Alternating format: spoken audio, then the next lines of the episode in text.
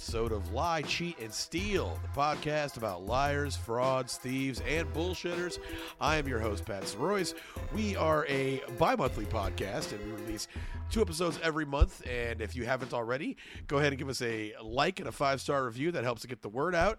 And if you like what you hear, we release two more episodes every month on our Patreon. You can check us out there at patreon.com slash lie, cheat, and steal. We're also on YouTube, TikTok, and Twitter.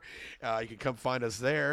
Uh, that out the way, I am here with my co-host, as always, Kath Barbadoro. How you doing? Hi, Pat. I'm good. Uh, I'm drinking a delicious mango LaCroix today. Ooh, that's, that's an can check. OG. That's an OG Lacroix flavor. I love a, a good mango Lacroix. It's good stuff. I've been Yeah. I've been switching. Uh, I I used to I used to be all about the Spindrift lemon. Yeah. Uh, but it's a little acidic. I feel like it's bad for my teeth. You know, Oh, just yeah. like too much acid. Yeah. So I've heard seltzer's not really good for your teeth either. But I feel like maybe a little less lemon juice probably Yeah. better for for the old Prob- system. So I'm what are you drinking today? I, I'm drinking a 16 ounce Lone Star Tall Boy. Delightful. yeah, Classic. Yeah, th- there is if if there is a drink that I have a spiritual connection with, it's specifically the Tall Boy of Lone Star cans.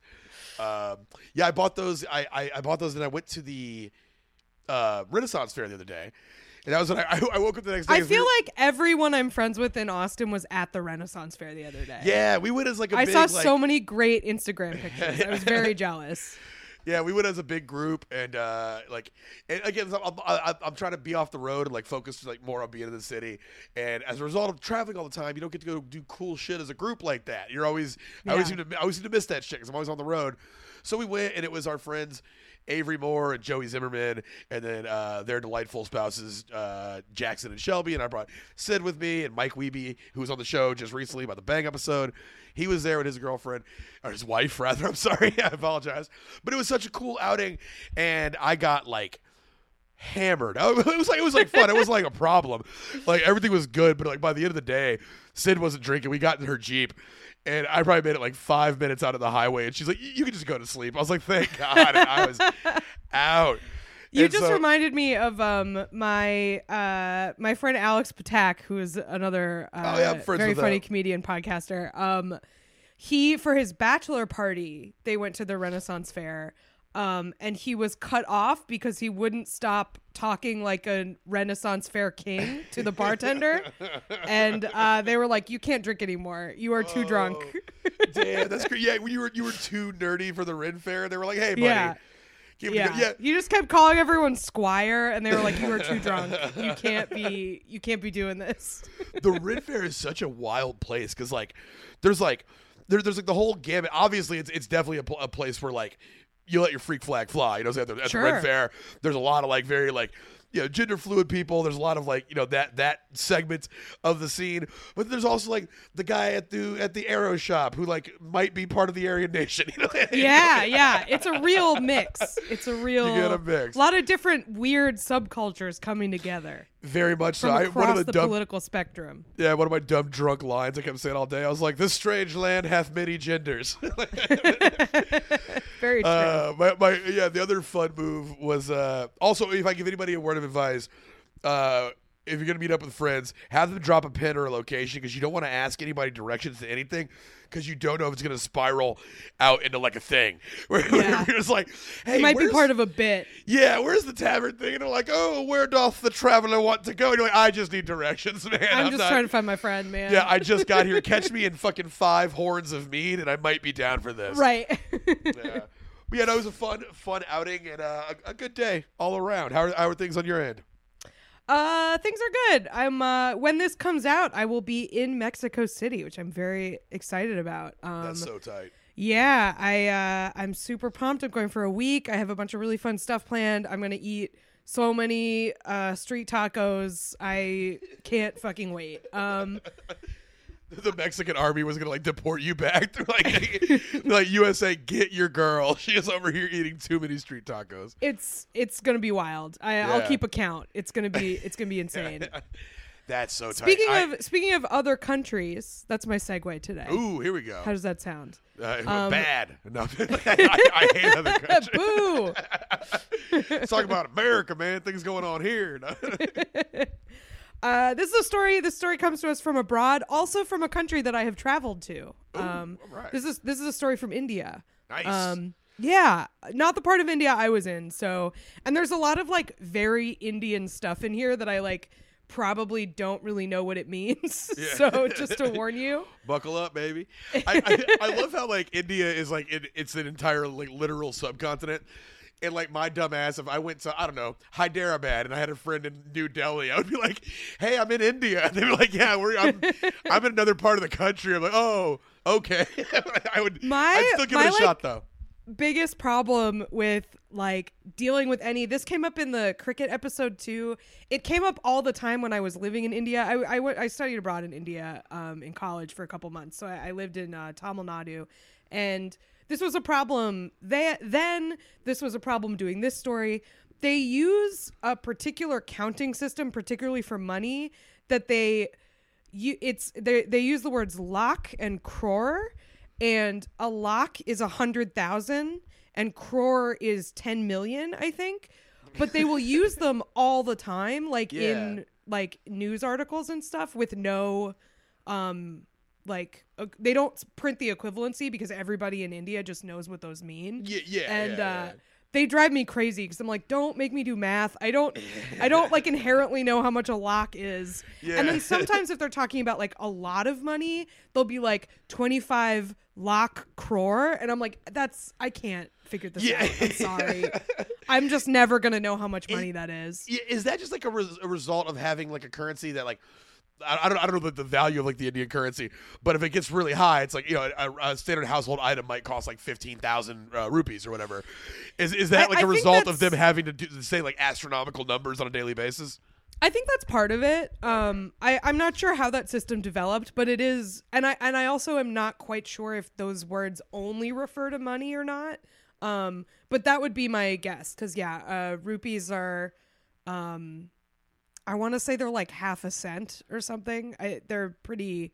They're they're like yeah, a, a high number of them is needed, and that also will come up in this story. Um, this story spans a couple decades, so I'm going to be telling you about a semi-mythical, prolific Indian con artist who goes by the name Natwarlal. Have you heard of Natwarlal? No, I have not.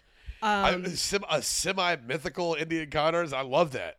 Yeah, he's so like he's basically like kind of a Robin Hood figure. Um but he but he's like modern. Like he died Yeah. well, uh, so much of his life is sort of he, he's sort of like a Frank Abagnale. Like it's hard to tell what's real and what's not real. Yeah. Um, but he he died. So the reason I'm prefacing this is because they're not quite sure when he died. He either died in 1996 or 2009. So Ooh, this that's is a not. stretch. That's a spread right there. Yeah. So this is not someone from very long ago. I guess is what I'm saying. This is like a modern uh, guy, but he still has all of these kind of myths and tall tales around him. He's like Anywhere folk hero. between Space Jam and Inception. He could, like, that's that's a that's a pretty wide berth. Yeah, It's a wide I like gulf. that. Um, so Natwarlal was born uh, in uh, Bangra in uh, Bihar. So ba- basically, he was born in like the northwestern part of India. Um, Natwarlal is not his given name. His given name is Mithilesh Kumar Srivastava. Um, we'll I can see why about he changed it. I, they, they both sound cool as shit. Net, honestly, Natwarlal is really hard for me to pronounce. It's like Yeah. a lot of Natwarlal. It's a lot of like mouth movements. yeah, yeah, that, yeah. That's that's like like like if, if you're playing guitar, where it's just like it's like you got not only is like the, the chord over, hard, yeah. yeah, you're all over the place. Uh, when I used to work at AT and T, we'd have Indian customers. Um, I would make it a point. I would take one second. Uh, to, to look at their name before I said it, and then I would like, and I'm pretty good with like, you know, like syllables and shit like that. And Mm-hmm. uh, whenever you would nail it, man, like the look of like, the, like, like they'd be doing the thing, like, oh yeah, this is uh, you know, not gonna hit you, John, and they'd be like, they would just kind of give you the look like it's like oh that doesn't happen very often. And like I would always notice in a sales environment, if you just take that one second, learn it, and actually actually give it a go, and then you nail it, like that helped out so much. As someone with the last name that often trips people up, I always I always appreciate it, and I also feel some kinship with like the Subramanians of the world in that b- uh, Uh, my name and like most Indian names that are like that, they're really self-explanatory how to pronounce. They're just long and they freak people out. Like yeah, that's it's not like there's a lot of silent letters in there. It's just that It's- they're just it- a lot of letters. Yeah, so it's all like, there. And that's kind of the intimidating part. Yeah, you're like, oh, all of you guys showed up, and you're all pulling your weight. That's crazy.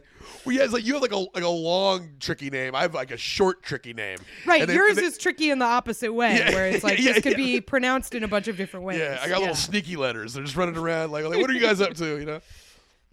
But anyway, so this guy, he's he's from, um, I think he's, uh, I think Bihar is in like West Bengal, kind of like Western, uh, northwestern India. So, or sorry, I keep saying Western, I mean Eastern. He's from northeastern India. Okay. Um, so his father was a railroad station master. He grew up like fairly, uh, like middle class, maybe upper middle class. Um, this was in, I think he was born in like the 30s. Like he lived, no matter when he died, he lived a very long time. Yeah. Um, so uh, he discovered pretty early on that he was very talented at forgery. Uh, he would um, be sent as like a young man. Uh, his neighbor would send him to deposit uh, stuff in the bank, and he realized that he could change what was on there and mimic the Oh, guy's yeah. signature. And he ended up stealing about a thousand rupees from this guy, which back in the 30s was a Yeah. lot more money. Um, generational seed wealth. and uh, that was kind of the beginning of his career. Uh, he he he's he got a thousand uh, rupees from this guy, and then uh, he just dipped to Calcutta. He was like, "Bye, uh, see you later." Um, and by the time the neighbor had figured out what had happened, he was long gone. Yeah. So I feel like you gotta to- get a, you gotta get a move on early in India because the trains are so crowded. Like That's you're to, true. like- And they're if you're trying slow. to- yeah, if you're trying to get away from somebody, I feel like yeah, you gotta get up pretty early that morning because it Mm. just seems packed. Yeah, absolutely. Um so yeah, he he was a student for a while in Calcutta. He worked as a stockbroker. Um he uh, had a cloth business. All of this stuff will kind of a lot of these things from his life will come up later in his scams. Uh, the fact that his dad uh, was a station master on the railroad, a lot of his scams involve uh, taking things from trains. Um, oh yeah. the cloth business he had some textile stuff that we'll talk about um he kind of really brought a lot of these things into his scam life um Go with what you know, man. I, I appreciate that. You know, don't don't don't stay in your lane. You know what you, you know what you know. You know how to work that. yeah um and it worked out well for him as we'll see um so the first time he was caught uh which i believe was in the 40s um maybe in the late 30s even so he might be even older than i'm thinking um he was first caught in calcutta uh when he had he used his ability to forge to basically uh, commandeer and then resell nine tons of iron that had belonged to the government. So he basically another thing he was very good at is um, impersonation. Like he would pretend to be somebody else. Again, sort of Oh, Frank man. Abagnale stuff. That that is such like like like like when people people we, we do covered stories people, people where people do that but like that's man that's such a, a, a talent and a skill because like you have to like that's such a bold move it's like most time like you just like you you go into that assuming it's gonna fail like you would imagine if somebody Right. came up to you pretending to be somebody else you'd be like i would see right through that it's such a such a very little room for error but when it Yeah. goes when it works out it's just like the results are huge you you have to have this like reserve of internal confidence that like I Yeah. can't even really imagine. Um, yeah But yeah, so he like he posed as a government official using forged documents. He he got a hold of this nine tons of iron. Um, then he sold it. They caught him for that. Um, he then so he he did serve some prison time for that. We're gonna talk about so all told, he uh he ends up being charged throughout the course of his career as a criminal. Um, he's sentenced to over 113 years cumulatively, but he only ever serves 20 years. Um, spoiler alert, it's because he loves to escape from jail, which we will get Ah, into. Hell yeah! Um, Again, another one of those things where it's like it's like that takes an amount of like, inter- like internal confidence where you're just like because once you once you make that first move, okay, now I'm out of my cell. Everything has to go right. That, that this guy is daring. He is bold, and you know what? I like him. Here this is the one thing that he does which is what he does next uh, after he gets out of jail for the iron that i feel like does go against his sort of robin hood mythos um he starts doing this scam where he poses as like a John and hires prostitutes. And then he drugs the prostitutes and steals their money. And uh, oh, yeah, so it's like you're not really stealing from the rich and giving Yeah, it to yeah. the poor at that point. Like, I feel like I did, that was like like like. I thank you for getting that milkshake duck out of the way now. Yeah. I was just like, man, boy, howdy, this guy seems real swell. And you're like, oh yeah, he also drugs women and steals their money. I'm like, oh, it's well. he he so like he didn't kill anybody Yeah. so that's good um it doesn't seem like there was any sexual motive so that's Yeah. good but still not great yeah, Don't not it. great, not great. Also, it, I mean, I would say that there is like it's not uncommon for the reversal to happen. Like you know, sex workers, Sure. drug men, that happens. So maybe, maybe it happened to him, and he's like, "Fuck it, all bets are off." like, I'm- yeah it's possible I'm, um co- I'm coming for you, hoes, literally.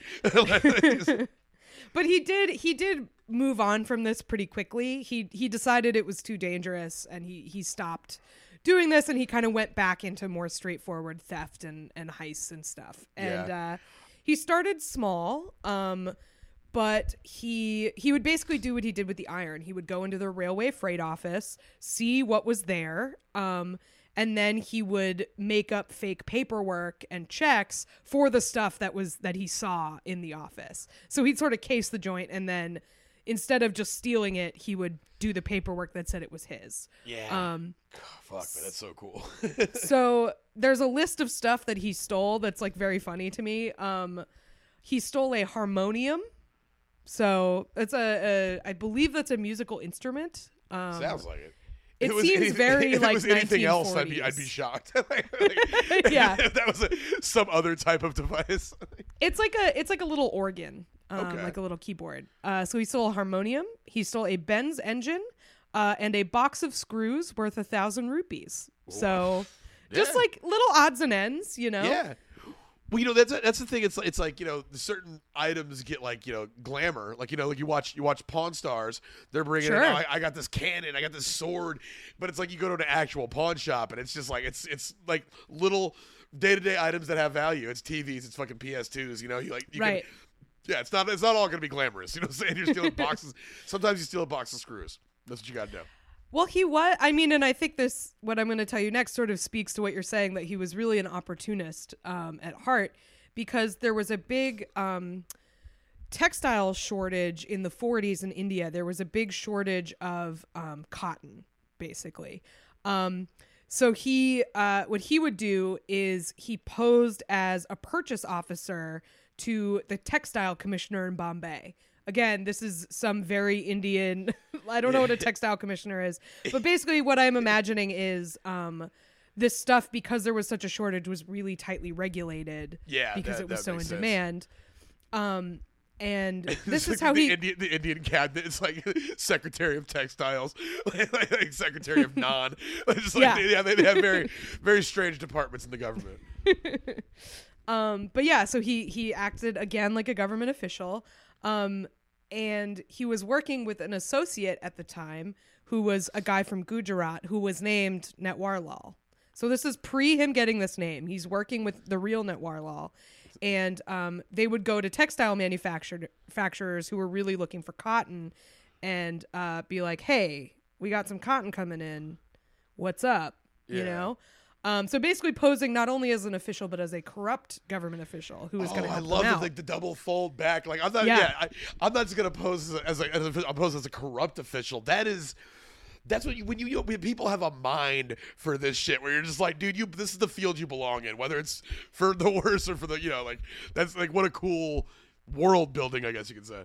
Well, that's like I mean that's the thing, right? Is like uh, one uh one of the like fundamental ways to sort of con somebody is you make them feel like they're getting the opportunity. Yeah, You know, not yeah, that you're yeah.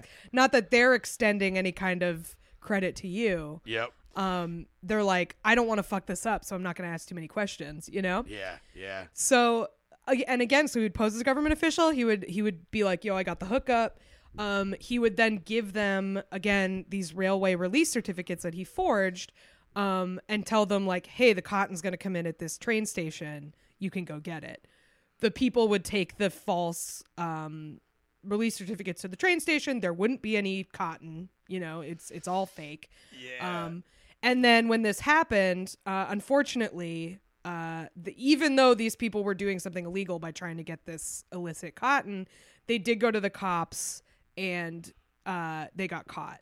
But what happened was uh, they caught our our man, um, and they thought that he was Natwarlal. So the other guy escaped, um, and they Oh. only caught our guy.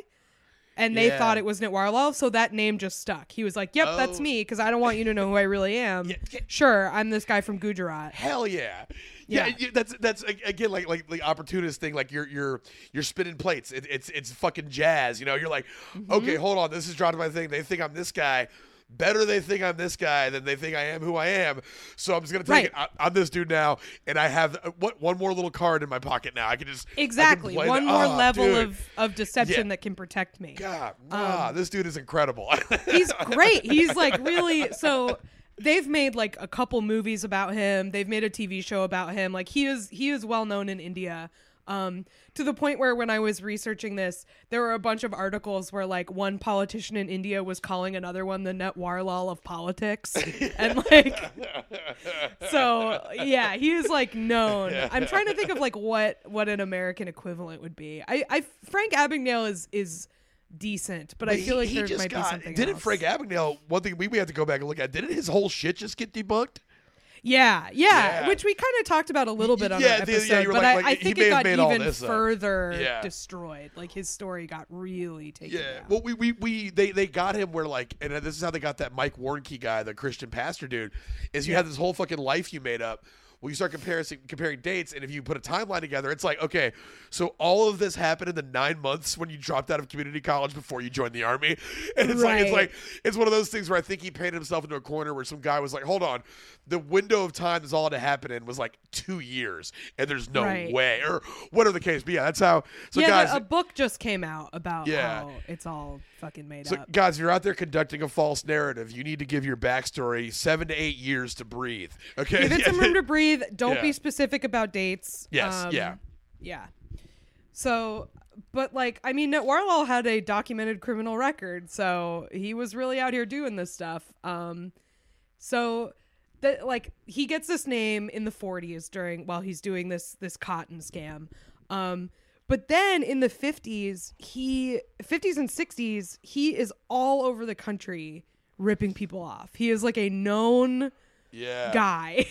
So and is he's it, is it like Bill. Murray stories at this point, essentially, where it's just like, man, I was, I was at a goddamn, uh, I was buying that little powder, the color, colored powder we throw at each other, and then Warlaw showed up, and he did this. Like, I bet, like, it's just he just like comes up in folk tales. Some of it, as you said, semi mythical. Yeah, I mean, I don't know how well known he was at this point, like in the 50s and 60s when this was happening, but this guy was like really prolific. Like they they think he scammed like hundreds of people. Nice. Um so in the 50s and 60s, again, like the core of his scam seems to be that he will pretend to be some kind of government official and then have people do things for him based on that. Yeah. Um either like extend him lines of credit or um you know, he'll say that he needs certain things for some politician that he works for or whatever and um and there's uh, very often uh some kind of paperwork forgery involved. So I feel like this guy is like designed to thrive in this particular scam in a country with a lot of bureaucracy because Yeah. his whole scam is like I am a faceless nameless government employee who you've never heard of and here is all my paperwork and Yeah. like that works you know what i mean um Yeah, but man, like that's yeah, that, that's a crazy, especially when he's like, yeah, the more like I, I don't know a lot about Indian government, but I can imagine, especially like post-war, that it was like yeah, very like they, they had like a lot, yeah, a lot of bureaucracy. It's a huge country, and they had like all little places like. You know, little places you can hide. You know, there's like this department has this guy, and there's not a lot of communication between those two. So much room for anonymity. Eh, it, it kind of just like it's asking to be taken advantage of. Yeah, and I think like at this at this time, like the the country is like gr- like it's it's sort of industrial framework is growing. Like Yeah. there's all of this all of this growth and all of these people like kind of yeah like being put in charge of these different departments. There's also I like I think this you know conning is kind of universal. I don't necessarily think I know enough about India to say that anything about this is inherently Indian, but I but I do think the core of the scam like works in a big yeah, a, a big country with a big government with a Yeah. lot of different, you know, offices. and there's like a stuff. disparate there's like an urban uh, an urban population and like a rural population and as with rural populations in places sometimes they're a little less a little less read a little less literate maybe a little less worldly and it's like it just Yeah. feels like there's those two like conflicting like city india and country india and it feels like you can just kind of slip between those worlds i would imagine easier as a government uh like or posing as a government employee Yeah. So like here's an example of of um, one of his one of his cons that he would do. So he dressed up uh very fancy, you know, real nice business cash, uh yeah crisp white shirt, like western style, uh fancy schmancy clothes. And he said he was a guy named D.N. Tiwari, who was the personal assistant to the Union Finance Minister, um, N.D. Tiwari. So he was like, I'm DN, not ND. We're different. Um, and then he went to a watch dealer in New Delhi, and he said, uh, "Look, uh, Congressional Parliamentary Party is having an important meeting tomorrow, and everybody's going to get a watch. So I'm here to get all the watches for our big ceremony."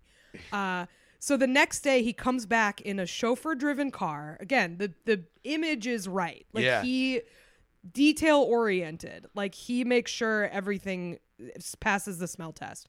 He comes back in a chauffeured car and he tells this uh, shopkeeper pack 93 watches and uh, get an employee to come with me to this government building and we'll issue a bank draft for the watches like you know in exchange um, so they do it they uh, drive to the bank and uh, the guy Warlol walks into the bank, walks out with an authentic looking bank draft for 32,829 rupees and takes the watches. Um, two days later, the bank is like, yeah, this is fake. This is a completely fake check. So this guy walked confidently into a bank Yeah. and then just pulled a fake bank note out of his pocket and then walked back into the Yeah, car. man. Just very Ooh. funny. I wonder, like, I, I that that is an incredible story. I'm thinking about like how long does one wait? You know what I'm saying? It just like like like it, it, I bet that's just like um maybe I'm just like uh, like romanticizing this guy, but I feel like like the, the, the stroke of a master. He's like, I'm gonna wait. I'm gonna nope. Now I'm walking back outside. Right, exactly. and, and you're like, what does it matter? And he's like, it all fucking matters, and it matters a lot. like how many seconds I spend in here, and like, oh, I'm, I'm watching a genius at work. I love this guy. So yeah, uh, through the 50s and 60s, he was wanted in seven different Indian states under over 30 aliases. Hell Um, yeah.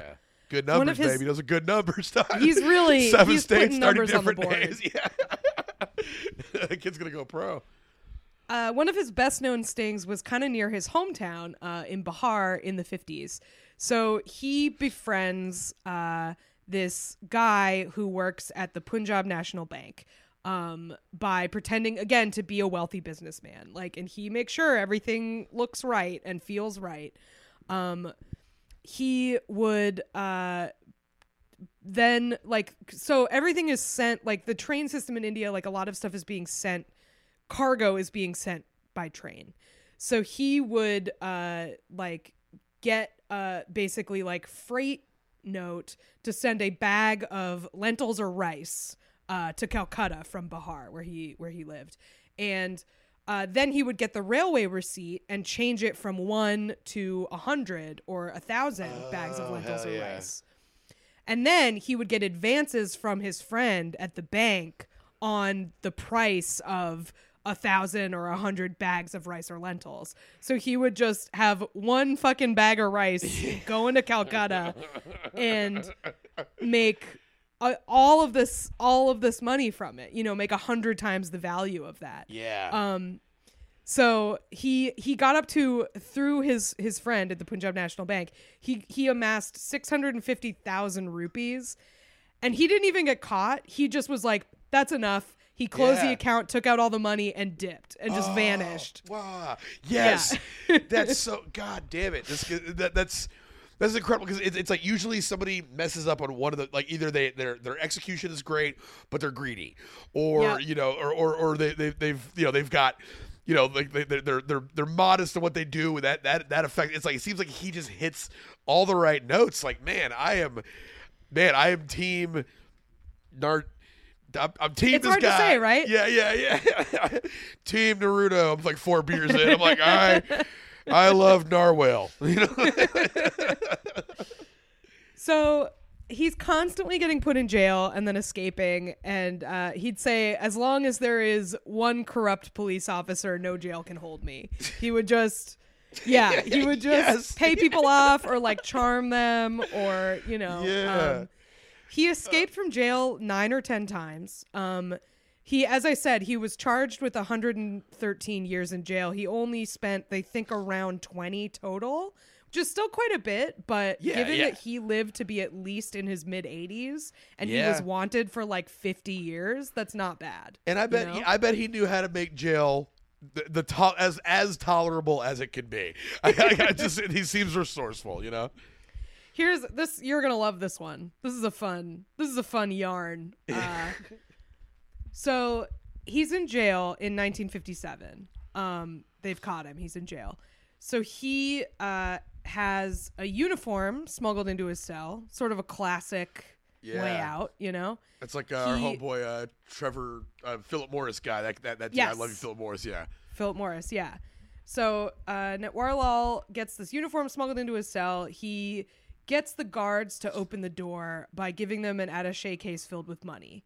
So he gets, you know, he has his his his, uh, you know, stuff brought in for him to the ingredients in the recipe of this jailbreak brought in to uh, He's just making gumbo. I love just put a little Yep. seasoning in there. Oh, I love this dude's technique. So he they he hands over an attaché case filled with money, and he just pieces out in the uniform. Um, he drives away with an accomplice who's parked outside. He just walks out, and uh, literally, so many things could have gone wrong here. His car that he was getting away in broke down, and he was like, "No problem," and he stops a hearse. And they give him a ride. He just sweet talks his way into a hearse yeah.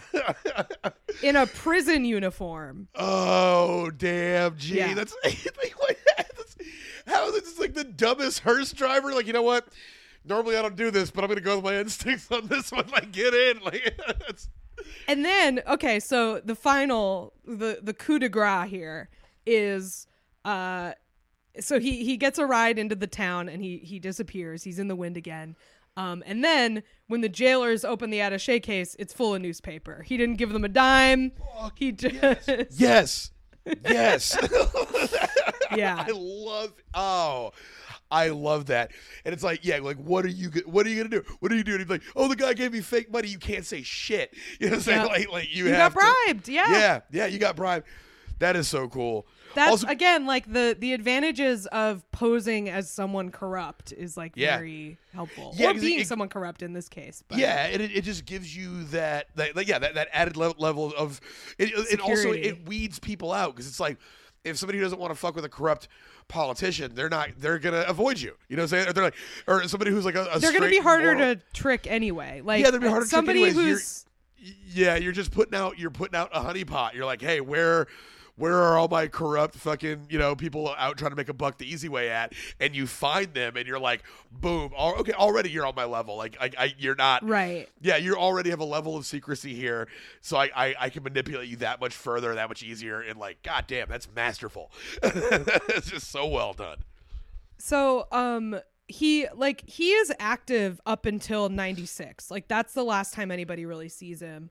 Um a lot of my uh info from this uh episode comes from an article that was written in 1987 um when he he was arrested after about 10 years where nobody had seen him. Um and at that time he was doing kind of a similar scam to the watch scam, but he was doing it on jewelers. So um he would again pose as uh, uh, a finance minister's assistant and he would go into a jewelry store and he would say the finance minister wants to get some jewelry for his son's wedding. And uh, jewelry at an Indian wedding is like that's a lot of gold, especially if it's a yeah. really rich person. They're given they're given a lot of gold to their son on their wedding Yeah. day. So I feel like every culture on Earth except for ours does weddings cool as shit, and we just Yeah. I don't know if we talked about that before. We we just somehow managed to fuck like just like screw the pooch on that one. Like everybody else is as fun as yeah, shit. we got yeah. like mason jars in a barn, and everybody else is doing fucking awesome shit. Um, but yeah, so he would pick out all these all these gold necklaces, take the shop owner to a to uh, a bank in his car, and then you know it, pretty much the same scam. So that's what he got caught doing in in the late '80s. Um, throughout all of this time, particularly ki- kind of at the later end of his his criminal career, there are all of these other apocryphal stories that it, you'll see all of these if you if you Google search him. Um, I can't find any truth to any of them or any like specific Yeah. names, but they're pretty fun. Um, like a, a really famous one is that he sold the Taj Mahal to a bunch of foreigners. So I've he would heard of that. Okay, yeah. So I- he would the idea is he would do the scam where he would it would be somebody foreign so they wouldn't really understand that Yeah. like you can't do that. Kind of again playing on the ignorance of other people about Yeah. like India, you know, in the same as like you're dealing with a corrupt person that's somebody who's going to cut corners, uh, a, a kind of ignorant foreigner that's like a very easy person to manipulate because Yep. they're you know not having a lot of forethought like that kind of stuff um yeah so he allegedly did it at least three times um to different different foreigners he also sold the parliament house uh to a foreigner at some point again i can't find any actual evidence Yeah. for any of this happening but like it speaks to this larger than life kind of story Yeah, we, so we've talked about um, the the the one fine uh, one fine line lie sheet and steal uh, like Bible sheet from when we first started Mm-hmm. where I where I pitched it to Ethan and Donna and I wrote down all these like potential scams. I I'm willing to. I think the guy who sold the Taj Mahal to tourists is on that paper, and I did not know that was very likely yeah it's this guy That's Um, so cool. Yeah, so there's there's all these stories about him like that, um, it, which again sort of speaks to this like myth about him as like a Robin Hood figure. So he is like beloved in his native village. Like Yeah. people will not hear anything bad about him. Yeah. There are quotes from this article um, where uh, somebody said, "quote He did not commit violence. He's not harmed anyone. He robbed only the rich. He was a twisted genius." Yeah. Uh, there are all these stories of him like coming back into town and everybody being like, "Dude, he's back!" like yes. he would he would so throw like big feasts for everybody. He Yeah. there's a story about him having like a big party in the village and giving uh, a hundred rupees to every like poor villager that he saw during the That's so fucking cool, man. Yeah, Yeah. like just be that dude. I, I we've talked about this before, but like uh, cool crimes only, man. just just do if you're gonna do crimes, make them cool. Be cool about it. So yeah, like people he he's sort of a folk hero. Um I found an article from 2011. I don't know if it ever actually happened, but in 2011 there was a plan to erect a statue of him in his hometown and the cops were like, "Don't do that. He's a criminal." oh man, I would love if a guy came to town and was like, "Hey guys, I'm gonna I'm gonna build you a, sta- a statue of uh, your, your favorite local Narwaddle," and then like, and then that guy turned out to be a scam artist. Like Yeah. that would be that would be brilliant. I would love for that. That would be beautiful. Um yeah, so uh so the last time anybody saw him was in 1996 when he was 84 years old. So, yeah, he was born earlier than I than I said. Um so he was 84 and 96 and he had been arrested again um for crimes. And people kind of felt like he was maybe slipping in old age. He wasn't Yeah. he was getting a little clumsy. Um but despite being in a wheelchair, he escaped again. He escaped. he got out, and uh, that was the last time anybody saw him. Um, was in in 1996 in the summer of 96. Um, he so at, the time people think he died because at the time that he escaped, he was being brought from jail to uh, a hospital for treatment. He was not well. Um, but he pieced out and nobody ever saw him again. Um, his daughter, he had a daughter who said that he died in 1996, but then his lawyer said he died in 2009. So Whoa. yeah, that's a um, That's like that's like that's a that's a long time period too, man. yeah.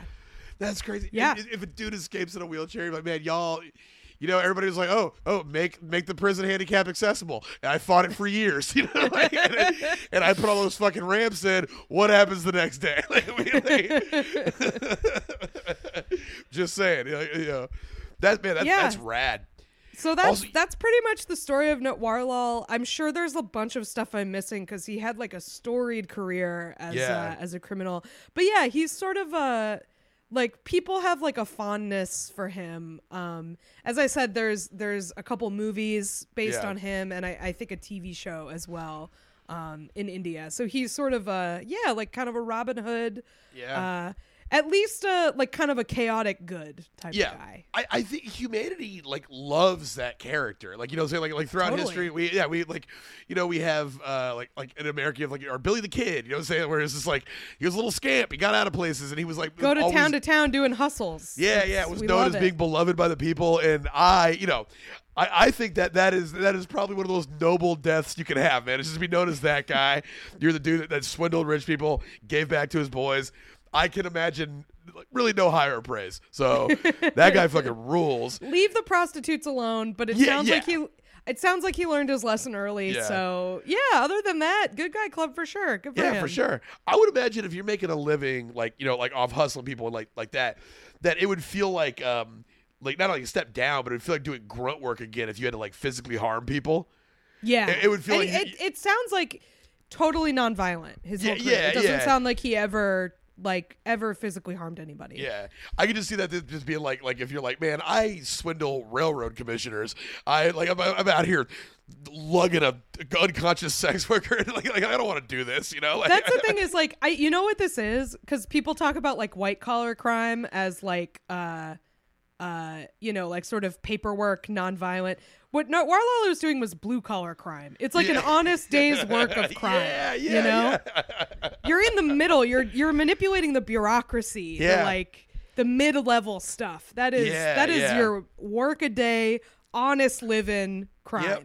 Yeah, I mean, yeah. There's so much going back and forth from you know, like like flying in between these offices into outboxes and inboxes and stuff, and you just get a little get a little taste, you get a little dabble in there. Yeah, hurt nobody. Oh, I'm all for it. I'm all for it, man. Well, thank you so much, Catherine, for putting that story together for us. Um, I do you have anything coming up you want to tell anybody about? Um. Uh, I'm gonna be in Mexico City. Fuck y'all. Bye. Oh yeah, man. I got nothing to add. I'll be at uh, the South Austin Comedy Show on the 23rd. It's ran by Brian Garr, who's like a fucking legendary Austin guy who I love a lot. And I'll also be at Shit's Golden, 11th anniversary of Shit's Golden, uh, on the 1st of May at Spider House Ballroom. So come check us out. Guys, thank you so much for listening. Like I said, we do two episodes a month uh, for free. And if you haven't already, go ahead and give us a like and a five star review. That really helps get the word out. Also, if you like what you heard, you want more content, we do have our Patreon. It's patreon.com slash lie, cheat, and steal. You can sign up there. Follow us on all the social medias. Get access to the Discord. It's a good time. Uh, that being said, guys, thanks for listening. I hope you enjoyed it. Uh, hope to see you out there. Be smart, be safe, but above all, don't get caught. Don't get caught. See you next time.